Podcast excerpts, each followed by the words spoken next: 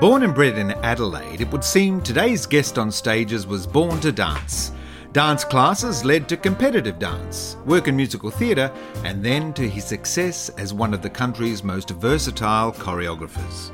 Cameron Mitchell has acted as personal choreographer for musical theatre star Caroline O'Connor, given the steps to child entertainers High Five, and he has choreographed for an impressive list that includes Kelly Rowland, Natalie Bassingthwaighte, Sony Music, Warner Music, and Festival Records.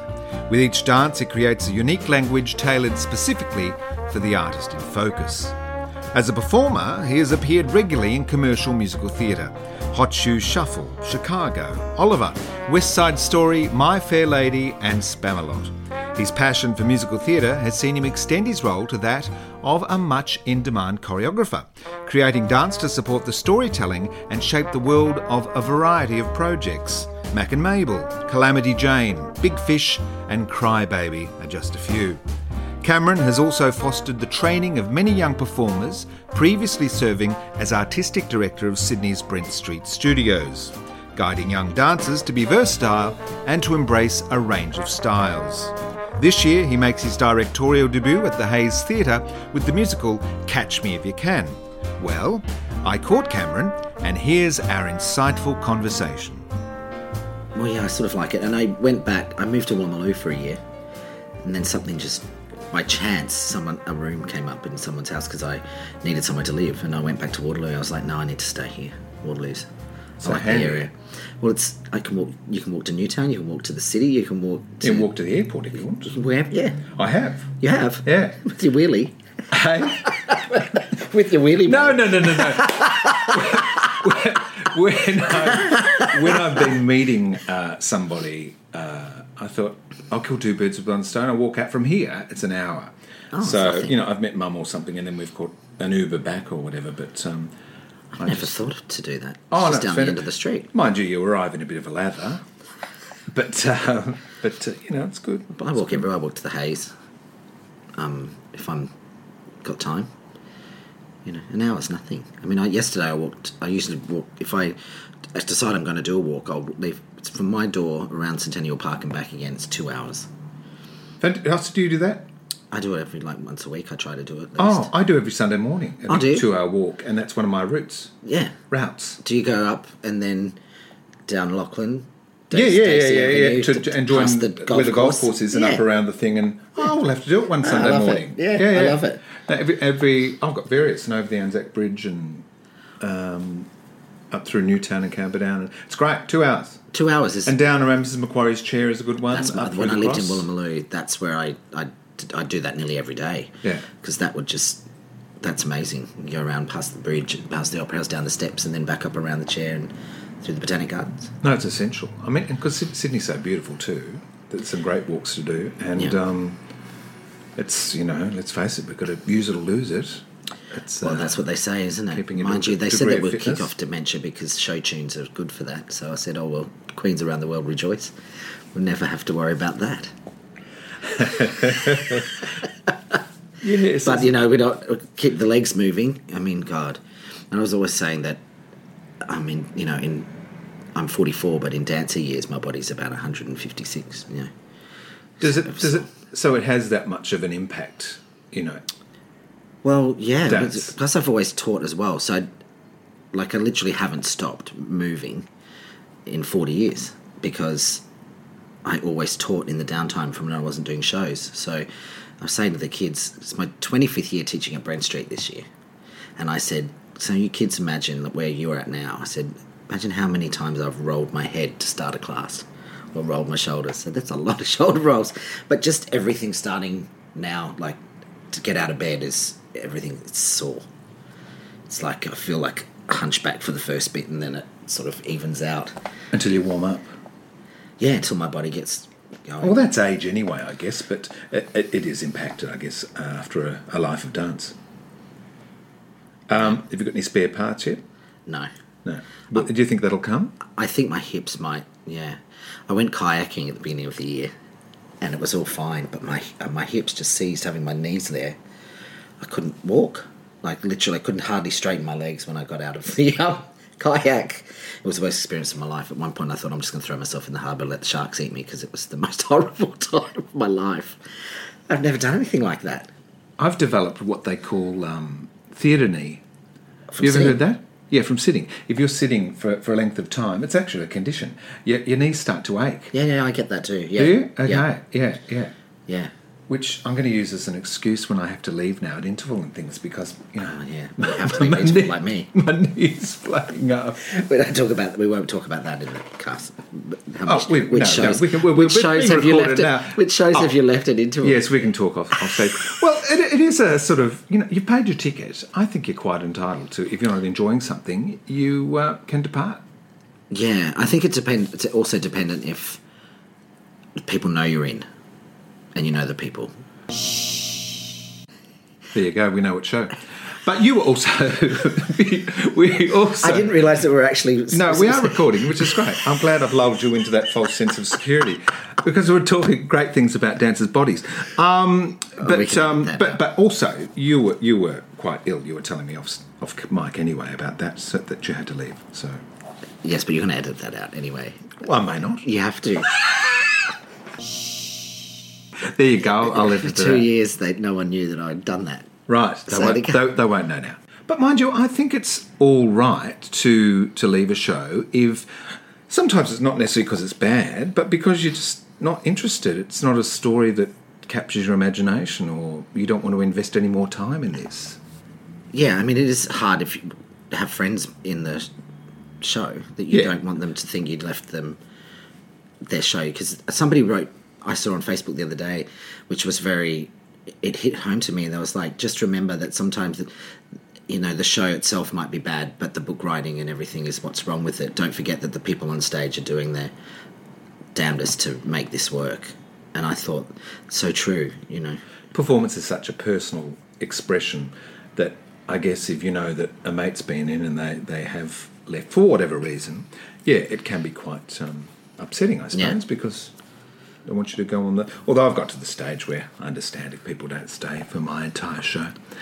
Um, yeah, I mean, I tried to put, myself in that position. I guess how would how would how would you feel if somebody left and you were performing? But I get if someone's not interested or whatever, then I understand if they have to leave. And I'd much rather not see them after the show li- Yeah, lying to my face, saying, "Oh, it was so good," when you can see straight through their lies. But that's showbiz, isn't it? Yeah. That's that sort of. It's it's it's a beautiful lie, showbiz. There's so many lies. Uh, and as actors, we lie. Um, yeah, unfortunately, my some- my honesty has got me into trouble too many times in my life. But I often say to people, I find it very hard to lie. You know, when it comes to, especially when it comes to shows, well, that's a beautiful quality. maybe sometimes. So uh, we'll go back and talk about your performing career, but um, tell me about just dance generally. What's your favourite genre of dance? Do you have a um, favourite? musical, th- like theatre, theatre. jazz, theatre, or theatre all over, anything that's story driven. Right. Um, you know, when you're young and you're, you're you know dancing, it's all about just dance, anything, any dancing at all. And but as I got older, I sort of I was talking to Kelley Abbey actually just recently about it, and she said, you know, when you're young, it's all about the steps, and you love the steps. But then as you get older, you need so much more than just that.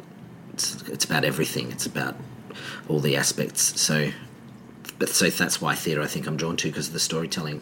So as a kid, were you watching MGM musicals on, on the TV and All the time. you had videos? All all the time. I was obsessed with with anything to do with it. It's fu- it's funny. I find that we managed to do so much more research back in the day when you, we had no access to it, and now the kids that have access to it don't tend to watch as much as we did. Yeah, I agree. And they It's have it really right there. Yeah, yeah. It's it's so frustrating because we remember, you know, begging to be taken to the video store or you know begging to borrow a video of someone that had something, you know. But now it's it's at the end of it's on their like it's in their palm, They can see any dance or any performance that they want. and you have to tell them what to what to watch. Yeah. It's crazy, but yeah, I was one of those kids, obsessive. So, so what ignited that passion? I mean, we, was uh, the family a dance family, or Not at all. There's the couple of combinations of why. Um, my dad loved tap dancing, when he was younger, but obviously growing up in Scotland in the 1950s and 60s, there's you know there was no way that they were going to let him dance. So there was that, but when I was really young, I was obsessed with ABBA, and um, I would put the record on at my grandmother's house and dance around the living room. Seriously, it's that Who- old adage. I mean, but it's true. Who, who didn't do that? I mean, the thing from a chorus line with Maggie. That's She- it. I would dance around the living like room, and yeah. that's what I would do. And then my dad took me to the ABBA concert, and I was three and a half, and they, he said that I just was on the standing on the chair dancing the whole time. So then they sort of put they took me to the local dancing school that was in a church hall down the road. That my mum was actually doing adult classes at the um, at the school, and she said that I was going. She was going to take me to watch her class, but then when I got there, there was kids in the class, and they said, "Do you want to join in?" And that was the end of that. So I was, I think I just turned four, perhaps, when that happened. Can I ask, were you channeling Bjorn or Agnetha? Agnetha. Agnetha, okay. She was the blonde one. Yeah, long blonde. um, what, So about, that was that. what about your early teachers? Who, who were they? Do you remember them? Um, well, my first teacher was a lady called Rosalie Jarman, and that was in the, the local school. But then it sort of took to another level because I, my mum took me to see The Sound of Music, the Julie Anthony version, back in 1983. And um, I tell this story a lot that I was sitting in the balcony, we were right against the wall, and what hooked me into musical theatre completely was a huge um, swastika flew out of the wall and at my head, Right. and I looked. I mean, I didn't know what it was, but I couldn't believe that it had fallen out of the Out of the sky. sky, yeah. And then um, I was upset. Then I became obsessed with the sound of music, and I was one of those children was that you know th- thought he was hundred years old at the age of you know nine, and I would read the paper, and in the paper it said the producers of The Sound of Music will be doing Oliver this coming summer. So I ripped it out of the paper, and I went into my mum and dad and said, "I'm going to be in that." And they said, "You're what?" And I said, "It's the producers of Sound of Music." I said I was going to do that, and I'm going to do this. So they rang my dancing teacher and said he wants to do this. What do you have? They said he needs sheet music. Do you have any? And it was back in the day where you just went to the Open festival audition. theatre and you stood in the line. And I went on the stage of the Adelaide Festival Theatre and sang "Putting on the Ritz." And How old were you? I was then nine, just turned nine Right.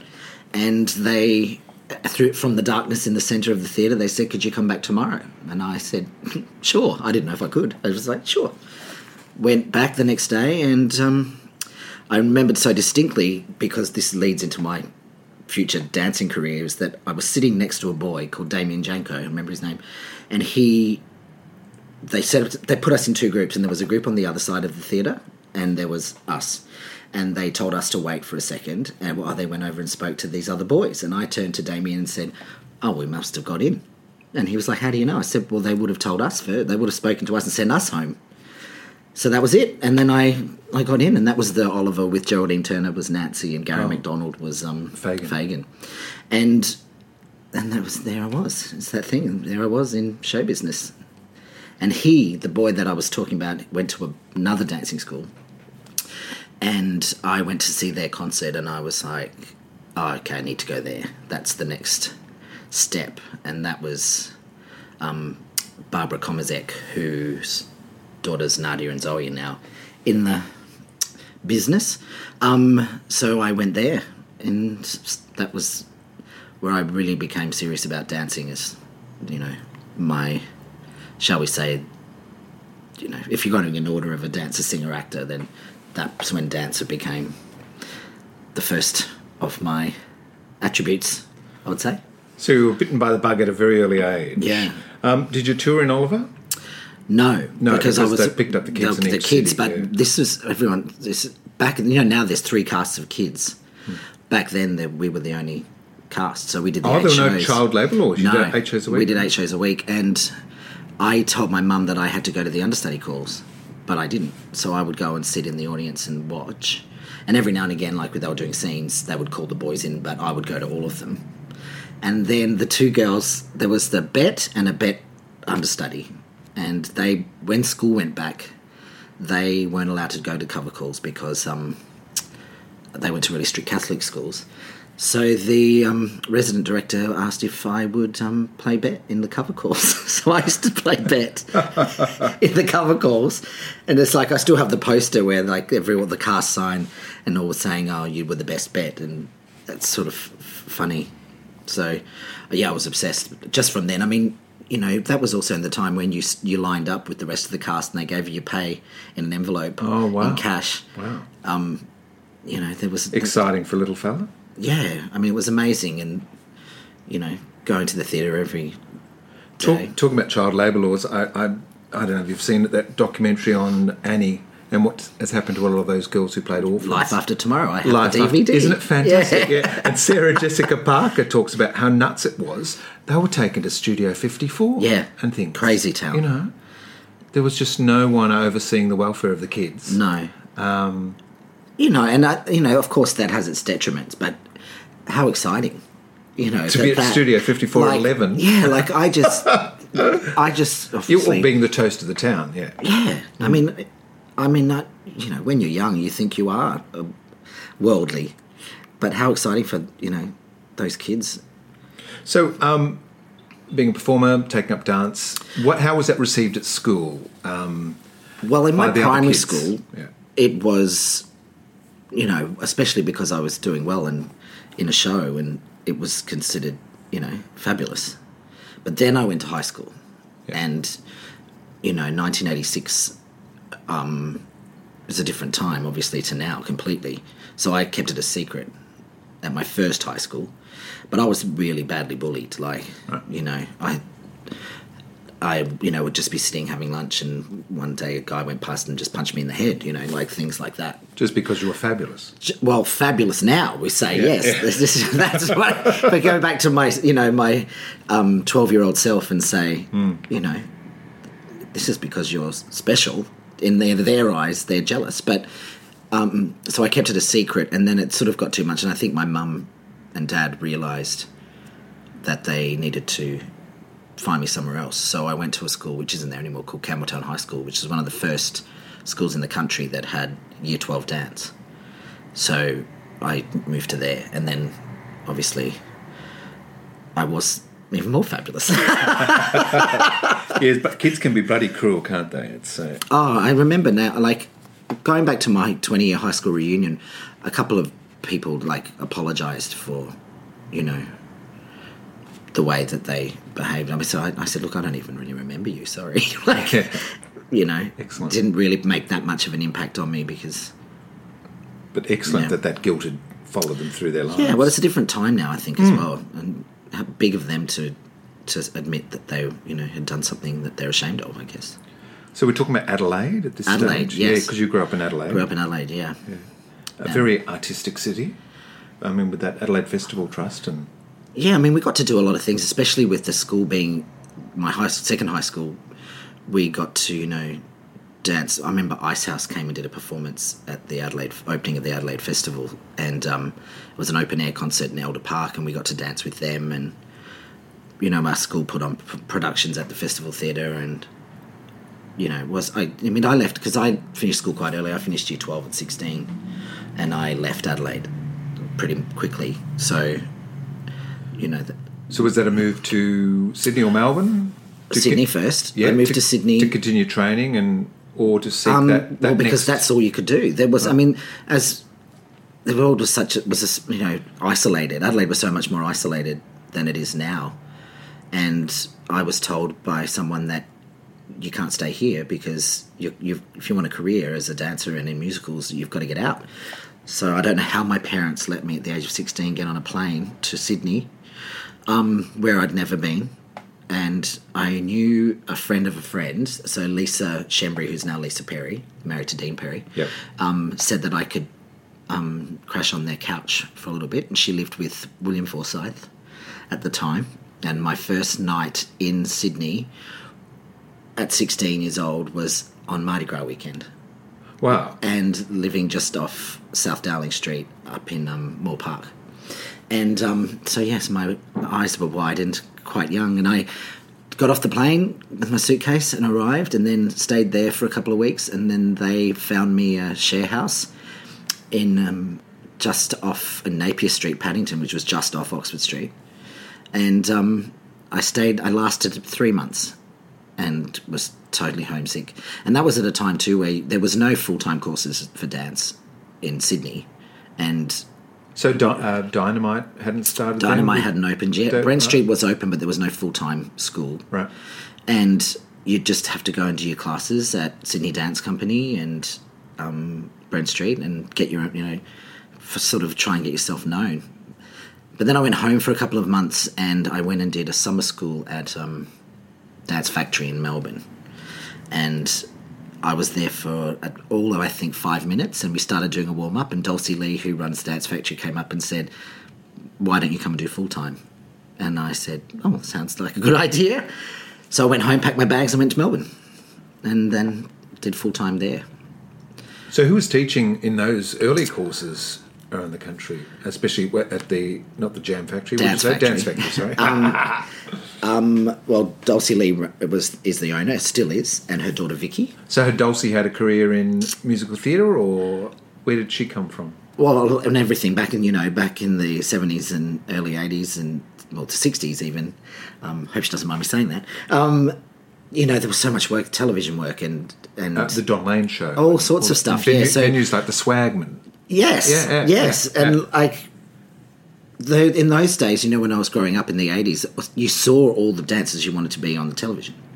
So you knew, like, I knew who Kelley Abbey was, and Jackie Howard, and uh, uh, you know, Jason Coleman, and Todd McKenney, and all the people that I wanted to be like from And- and- and watching that- them on these on the Don Lane show or the or the midday show or you know what have you. So But that's really important for a, young kid who's wanting to be a performer, is to start to get to know the names of the people who are Yeah. working in the industry as practitioners or as dancers or whatever. So, you know, Well, you we- saw them all the time on the, you, you know, they were, you know, on different stations, different shows, and you just you got to know them, and especially as an aspiring dancer from Adelaide, you know, you'd tape it, you'd videotape it, and watch it over and over and over again. I probably knew all the steps to every every um, midday show opening number, you know.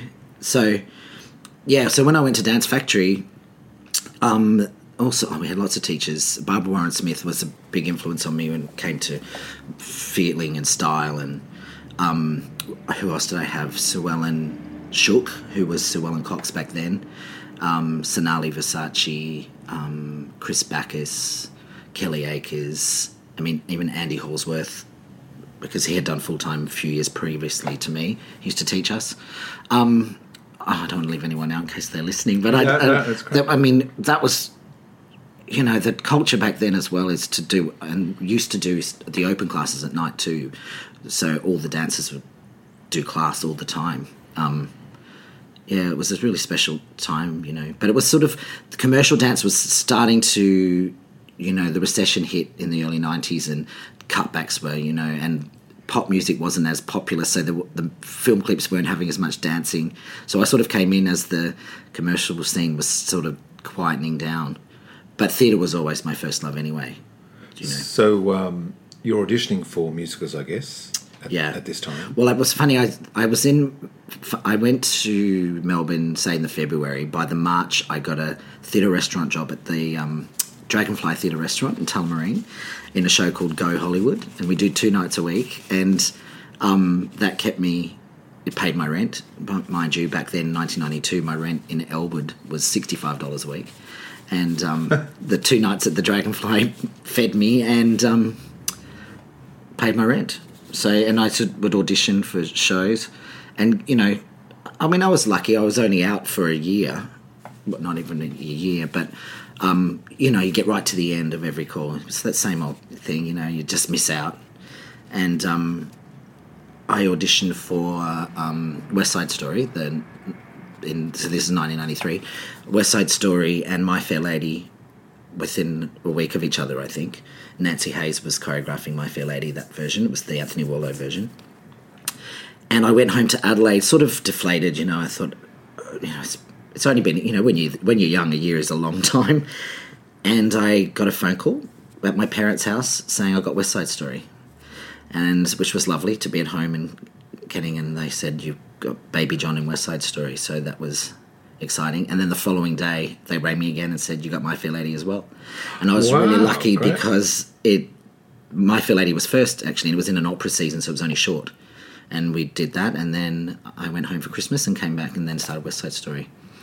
Um, yeah, which was a change in my life, you know, because we got to work with everybody that I watched on those things. Todd McKenney was in it, and Jackie Howard was in it, and um, Kelley Abbey, and that's when a cer- um, young lady called Caroline O'Connor um, came home from England to be in that. In that West Side Story. Yeah, Yeah. she was Anita. Um, it was a wonderful, wonderful time. Made friends for life, and learned so much. You know, because I was the baby, and I was just like a sponge. I wanted to know all about everyone's careers, and So are you dancing Jerome Robbins choreography in that? Yeah. Still? Yeah. Yeah. Is it part of West Side Story now that you must use the It- Robbins choreography? it ha- has been for a long time. Right. They're about to do a new one apparently in New York with brand new choreography. Right. which is for the first time. But our production also was the first time that you were allowed to use the Jerome Robbins choreography with brand new direction Right. and new set.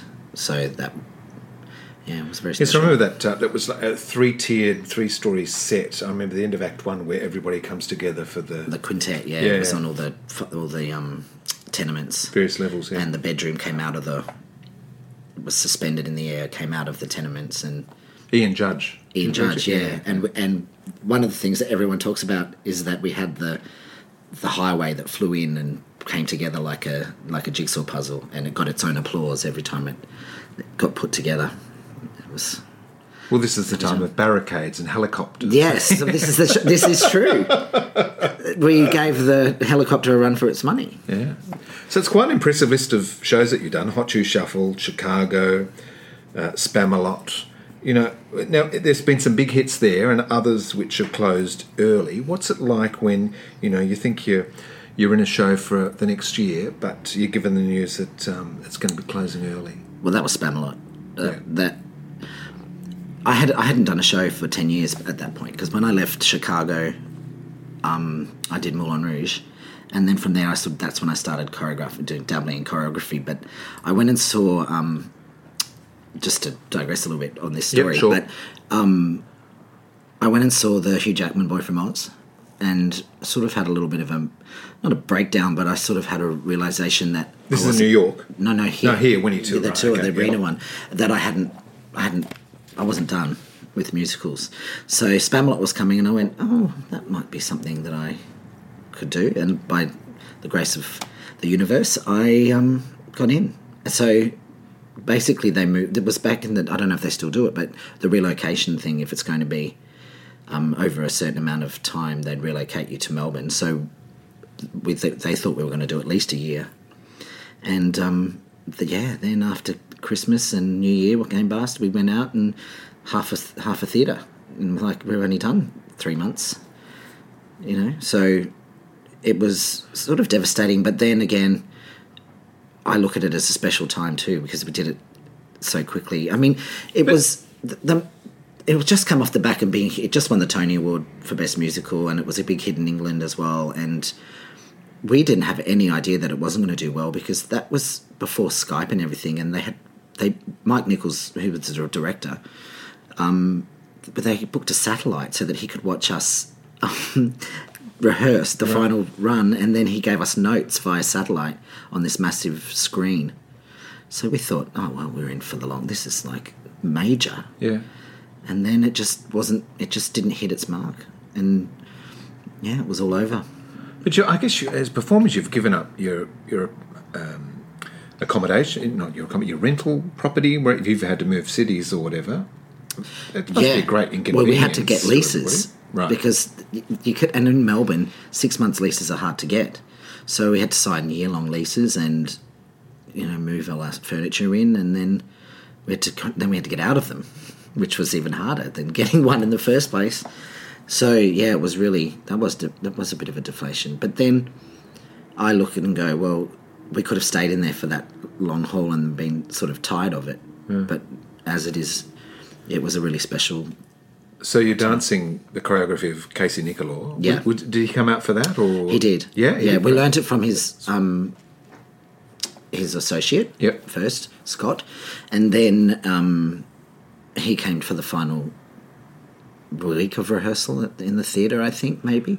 I don't think he stayed. He didn't stay for opening night because he was doing Drowsy Chaperone. I think he had to fly back. Right, because this is at the start. You know, he's, he's had this juggernaut career now, but that's at the start of it all happening, isn't it? It's funny. We went. I, Todd Ellison, who was the um, musical super, or you know, he did the musical direction originally.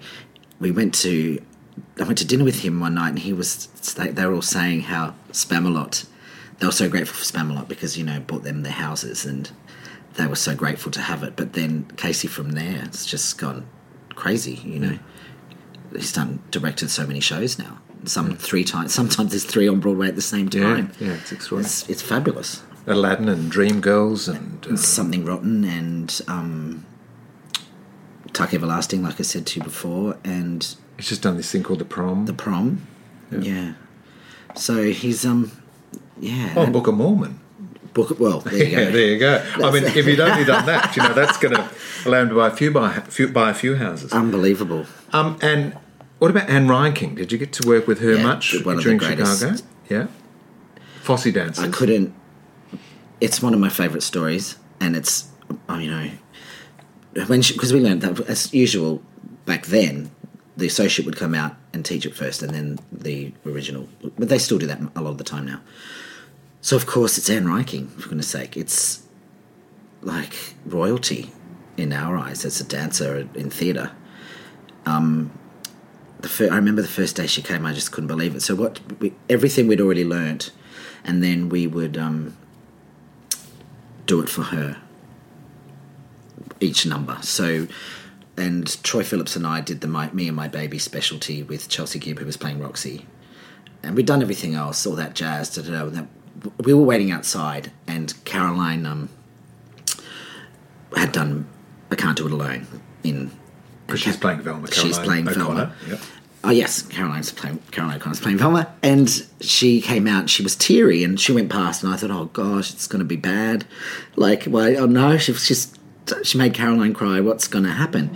So we go in, and we're doing it for her, and she's watching, and just you know, stroke. She had a I'll never forget. She had like a turtleneck on, and she was stroking the turtleneck of her of it. So we did the number, and then she made us do it again. She gave Chelsea a few notes, and then she said, "Okay, thanks, guys. That's fine." And I went to get my bag, and she said, "Cameron," and I said, "Yes." And she goes, "Really good. Mr. Fosse would have liked that." And I died. I just remember leaving as well, and then I went into the other room. I was crying when I left because I thought this is my d- dream. Yeah. And she had said the same thing to Caroline, and that's why Caroline was crying. Because when I went in and Caroline was crying, and I said, "She said this." Caroline said, "She said this to me," and I remember that going. "Eh, It doesn't get much better than that as a as a dancer. As an acknowledgement of your As an acknowledgement that- ability and Yeah, and saying he would, he, well, he would have been happy number one, but that she was, you know, happy. And I mean, in the audition, she was very complimentary to me as well when we were auditioning, and um, that, would have makes been a enough for me. I guess. I mean, I mean, you meet a hero like that. It's uh, it's great when they don't disappoint. oh, crazy! I mean, she was tough on us. Yeah. You know, I remember once she she yelled at the girls, but I was, you know, you sit on stage and we were doing tech, and the girls were talking, talking, talking, and I could hear on the microphone because I was next to the speaker, my chair, girls, girls, and she was trying to get their attention, and they couldn't hear, and so and she was getting louder and louder, and I was starting to freak out, and then she screamed on the microphone, and I heard one of the other dancers, who shall remain nameless, um, say, "Oh, who does she think she is?" And I said, I said. I think she thinks who she thinks she is. I think she knows who she is. She's There's no thought. Yeah. You know, we are doing Chicago, and she is Anne Reinking. You know, but yeah, wonderful, wonderful memory.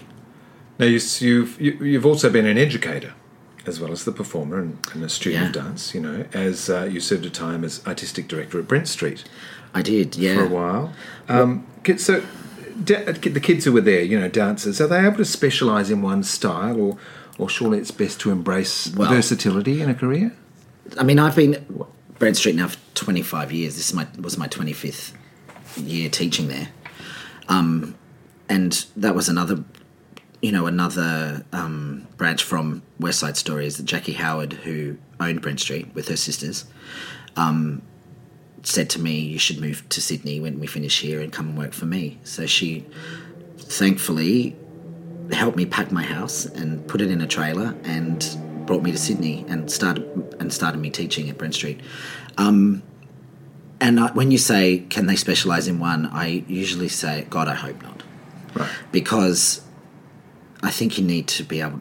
When you're training, you should focus on getting as many different um, styles and getting a grasp on anything because you just don't know what the future's going to hold.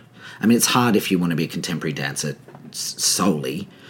Um, you do at one point have to focus on that, but I think that you should. I really, really try to push that every dancer make sure that they can sing at least a bit and acting is important to me is more important than all of them because a soulless dancer that doesn't have any ability to tell a story Yeah. is you know you've got to win a whole audience over and i say to the kids your hardest people in the audience is usually your, the male side of the family so if you can keep your grandfather your father and your brother awake Yep. and interested Yep. you're winning Great. you know i think that's yeah and that's by being a good actor so yes i don't i don't really i'm not the advocate for focusing on one thing. How important do you think it is for their teachers to continue to, to work and, and practice their art? i think it's everything. I think but i i think that that's like that in any life. It Yeah. like you constantly have to learn and evolve and change and we're students for the for our entire lives. Otherwise we'll lose the love for it. You know if we keep doing the same thing and stick to the same formula all the time we, we tire of it so having teachers that are constantly learning as well and uh, you know are open to that is so much better it's great for the kids because they can tell that the teacher is excited about what they're passing on because it's also fresh Yeah. yeah i try to be that's what i try to do anyway Is it a competitive industry? teaching No, no, that dancing. I mean, there must be. Yeah, terribly. Because I mean, I think as well. I don't know. I think dancers are also trained to believe that that it's that. Well, I don't know. What am I trying to say? Um, you're constantly competing. Yeah, that's you know from the whether it's um, for the front line, whether it's for the center spot, whether it's in a competition, whether it's auditioning. You know, you you were you're just in the culture of constantly trying to win over. You know, I mean, I guess it's like that with singing and acting as well. Obviously, Yep. trying to get a job, but not a lot of the time does a singer or an actor compete in like a as much as dancers do. You know, in the in the competition sect. Um, so you just it's in their blood to constantly be trying to be better than the other person, which I don't think is unhealthy all the time, um, unless it gets catty. But yeah, it is very competitive. And there's a Because lot of rejection too, I guess, that they've got to learn to deal with. constant and Yeah. constant um, the reasons why you're rejected too short too tall too Yeah. fat too thin. Nothing thin to do with your talent. too blonde too dark um, nothing yeah it's constant s- con- it- which is sad because it does promote a lot of constant self-loathing too which you try to give nowadays there's a lot more um, focus on giving people the tools to deal with this rejection but back in back in my day there was none of that. You just you know you didn't eat. You know or you didn't you know what i mean? You just um yeah it's a constant battle about whether or not you're worthy um as a dancer i think And that psychology too. Do, do, I guess eating disorders are a big concern with, with some dancers as well. Oh well, I'm, I'm And- very. It would be very strange if you found someone as a dancer that never ever had dealt with it mentally, Yeah. body image issues. I did terribly because I went from I went the opposite way. You know, there's those th- boys that you you know you have that awkward stage in puberty where it's a little bit weighty, and then Yeah, you, yeah. you grow you, you stretch out. Yeah. I didn't. I went. I sort of had no problems with anything, and then when I turned about 18, it you know my body started to change, and somebody came up to me after a performance that I you know had known my whole life that said that grabbed me around the waist and said, "Oh, you're going to need to watch that, aren't you?" And then from that time on, Um, yeah, they didn't realise what a little thing like that, how it can impact.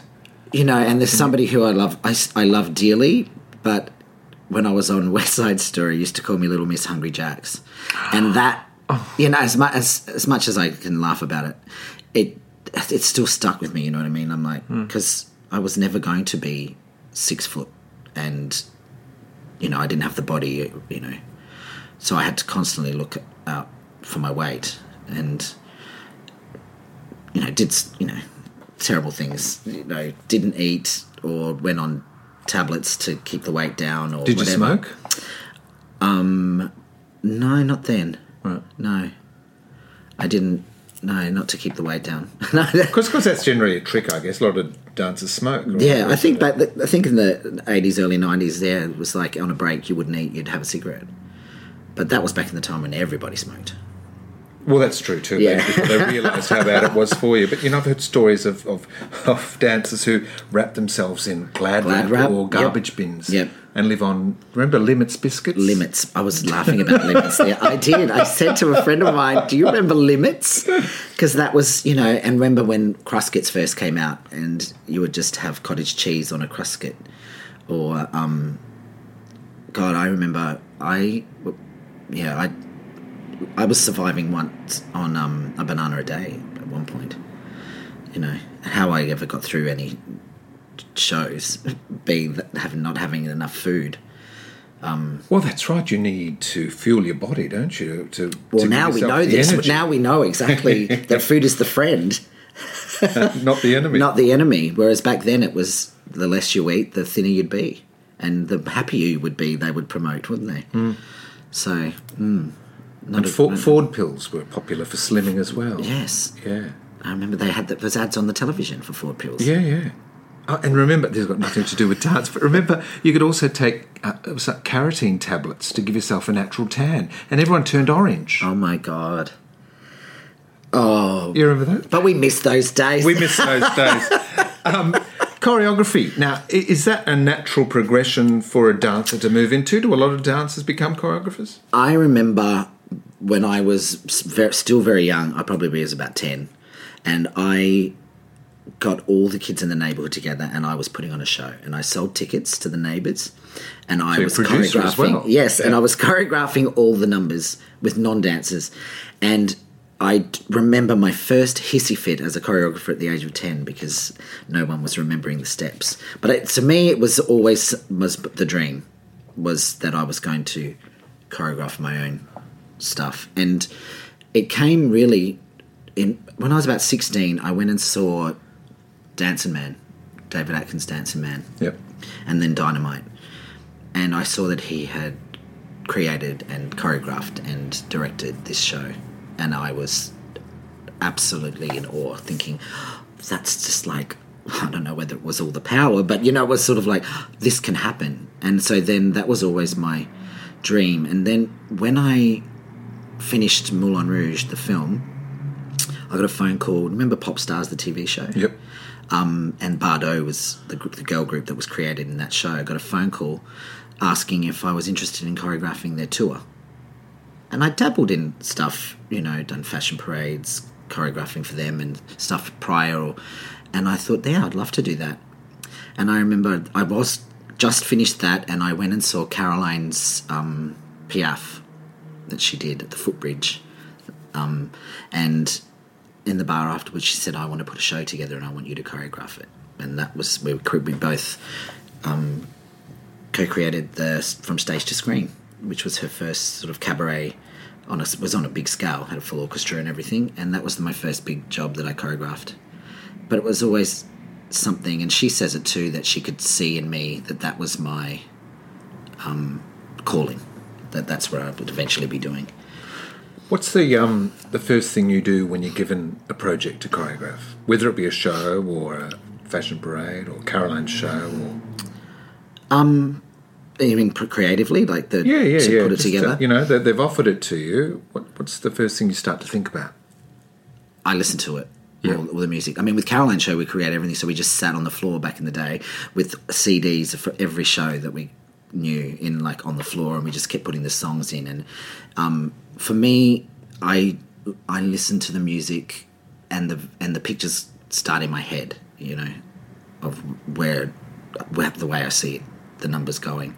I mean, some, I mean, obviously with musicals, it's a director's vision first, and then you're an extension of their their vision, and you have the discussions about where it's going to go. But yeah, I think for me, I just listen to it over and over, or I'll read the script, and And there's a a, a dance language that you need to start to create, I guess. for me, it's music. I think. Oh, and the character. I mean, it's all come for me. I work so much. I, I enjoy working so much more with actors than to straight dancers because it's organic, and I I like to see how that character moves.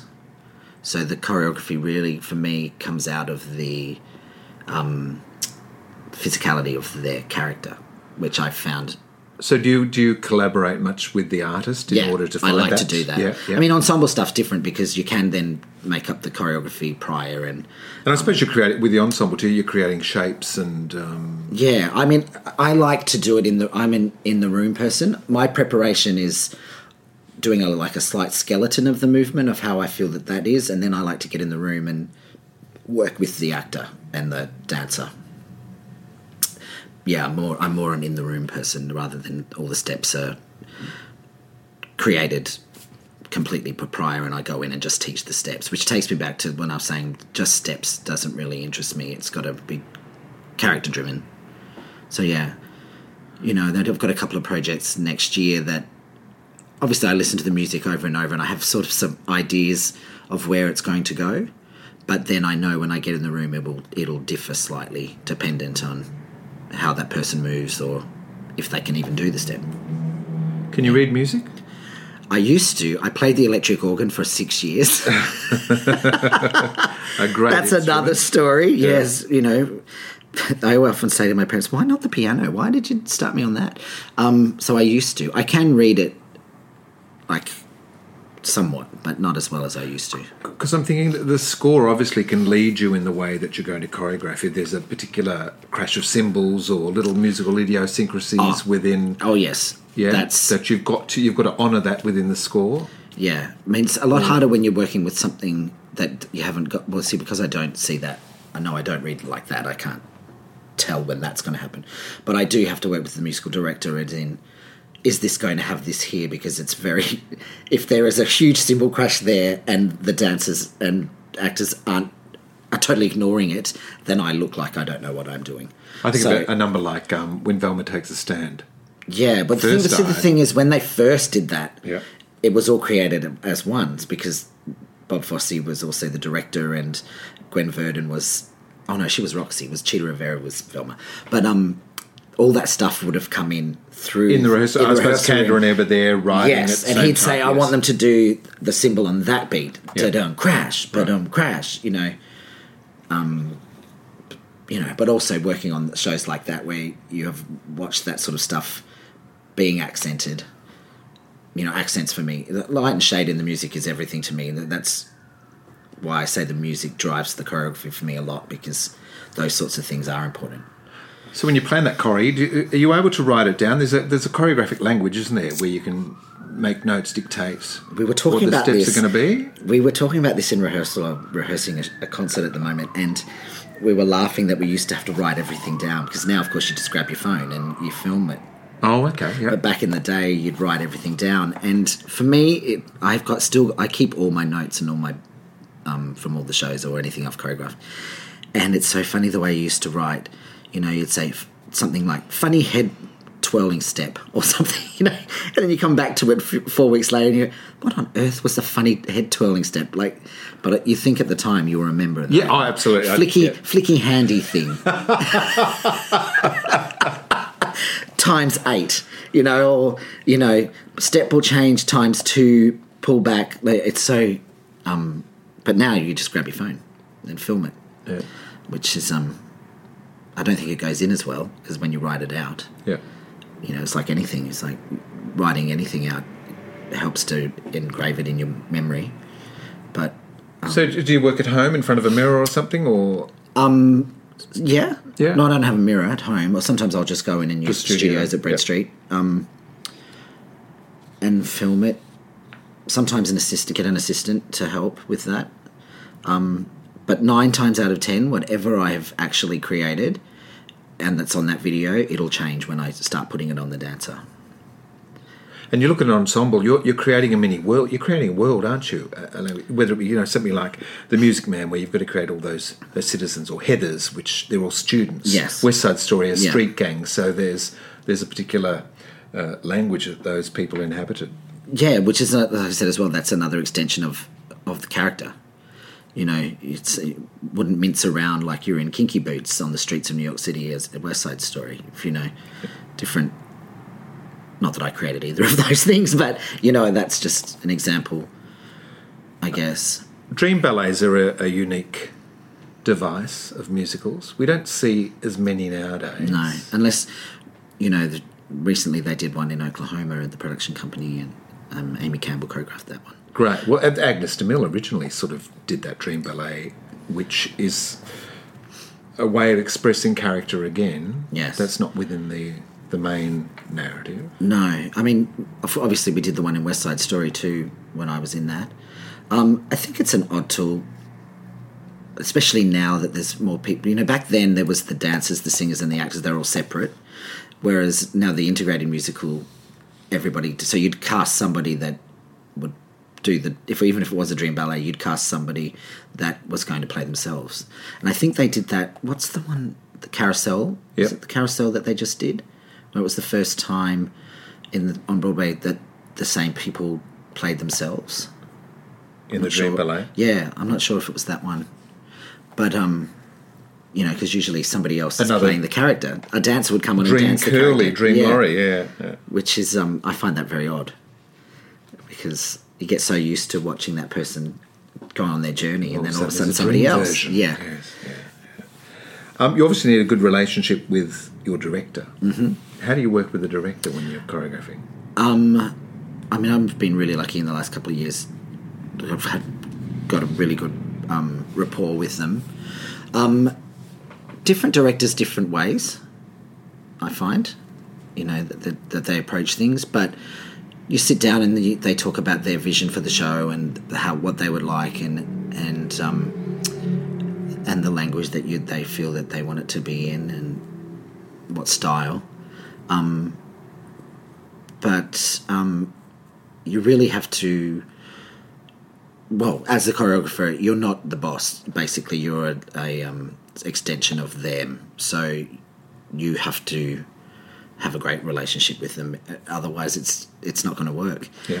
Um, And I find I really like that. I really like extending what they've what they see because I'm learning too. I find, and I've worked with so many different directors, and I've been lucky to work on different some really diverse types of shows, whether it is Heather's or Carousel or um, what is that, Calamity Jane, you know, which was more, you know, char- like comedy in the movement, whereas um, Carousel was more dancey and you know classic, or Heather's, which was all eighties, which was you know fabulous. Yeah. You know, just had to go in my back pocket and get everything out that I did at dancing What- school myself. What did I, when I was a boy? Yes, get out of those isolations. It was um, yeah. So I th- think I answered. So did I answer that question right? Perfectly. Yes. Um, you're making your directorial debut in a month at the Hayes with Catch Me If You Can. Congratulations. Thank you. Are you Yes. excited about that? I'm both excited and terrified. Obviously, as I was saying before about when you're the choreographer working with the director, it's their vision and they're the boss. And one one perk from that is that um, you don't take the blame. but when you're the director and the choreographer, there's It rests it's all rests on yeah. you. It's all the buck stops there. Um, look, as I said before as well, you know, seeing those productions where the director and the choreographer are the same person, and that was always, you know, the ultimate goal. And now I've been given the opportunity to do it. Um, when I was asked what I'd like to do, I said, well, I want to do a show that has a lot of dancing in it because I think that's my will be you know my especially for the first one because I really like to tell the story through the dance and so it'll be one through vision through the whole show. So I looked at different things and chose Catch Me If You Can because What's a great score? the score is fabulous and it's re- you know it's got so many great numbers with great dance arrangements and um, I was obsessed with the film when it first came out Leonardo DiCaprio and Tom Hanks. Yeah. And read the book as well and had watched I've watched every interview of Frank Abagnale, Abagnale Jr. So I know it really well and um, I saw the production that they did on Broadway to t- 2012. Okay, with Norbert Leo. Yes, he won the Tony. Yes. He beat our Tony Sheldon. Yes, day. he did. Yeah, yeah. He did too. We're all rooting for Sheldy and Priscilla, but uh, No, Leo, Leo, Leo Norbert Butz. Norbert Leo Butz. yes, anyway, it's a can edit it that. looks good in lights. yes. Um, yes, he won. Um, and Aaron Tveit was um, The DiCaprio character. was Frank Abagnale. Yes. So what's the, what's the story about? It's um Well, it's it's quite fascinating. It's a true story about a young boy who ran away from home at 16 and by the time he was in his early 20s, he had basically traveled the world posing as an airline pilot. Um, and he had stolen millions and millions of dollars from all, from all the banks around the world by forging um, checks Um, but people think the story is about that and just about the forgery. But the, the heart of the story is that he was yearning for love from his family, you know, and it was a broken family. so he wanted the attention. He wanted, yeah, and he was basically trying to impress his dad his whole life. Well, his early life. Um, and he never got, he never had that reciprocated because he never, in the movie and in the um, musical, he sees his dad again. But in in real life, he never, Never saw did. his dad the day he ran away. Um, and so yeah, it's sort of that yearning for family and and belonging, and on both sides. And in the in the detective's case as well, he's he's a father whose wife has left him with his son, and he doesn't get to see his son. So he's living sort of vicariously through chasing this young boy around the world, trying to be his father figure, trying to help him. So that's really the crux of the story. In the heart of it is, yeah, Parents and family, children. yeah, Yeah, yeah. sense of, yeah, and I think everyone can relate to that in some way.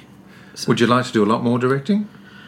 I mean, this is just the, the beginnings. Yeah, yeah, yeah, yeah. Oh, you know, you, of course, Director choreographer. yeah, that's was always the dream. So, you know, now it's I always say, what do you do when you've achieved your your goal? You need to find another goal. So the first goal is to hopefully this to work, um, and then of course in the future I'd love to do much more.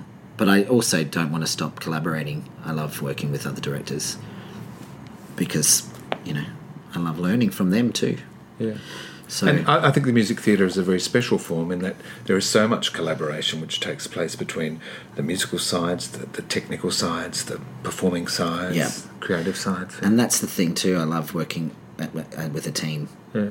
Who- who all contribute together to create this Yeah. magical experience, Lights, which the is lighting, the the, the design, the the costumes, the you know, and everybody. It's, that's one of the most exciting things when everyone comes together on the first day and talks about their vision and what they're going to do, and then you wrap it all up in in a neat bow by the end. Well, it's a long way since the workhouse It's in, a long in way. Oliver. Yeah. yeah. Congratulations. Thank you. and uh, all the best with uh, Catch Me If You Can when when it opens in a month or so. Um, thanks for talking to us, Cam. It's been really terrific. Thank you. Yeah. Thanks, love. really, that's good. That's good. that was fantastic. You feel We've good? got, we've got everything out. yeah, yeah. Wow. You feel all right? Yeah. I mean, it, it was funny at the beginning how you tricked me and we'd already started. That was clever. Oh, You know, I, I usually ramble. you didn't at all. There wasn't one arm or anything. Wow. Oh, I love stages. Always something new to learn. If you enjoyed this conversation, you're bound to enjoy many more from the Stages archive. You'll find conversations with Tony Lamont, Geraldine Turner, and Andrew McFarlane, just to name a few. And all with fascinating tales across all stages. Find the podcast on Whooshkaa or in iTunes. Don't forget to subscribe so that you may receive each new episode as it drops. And take the time to rate and review the podcast. Please, it helps us reach a broader audience and share these great conversations. I'm Peter Ayres, and you've been listening to Stages.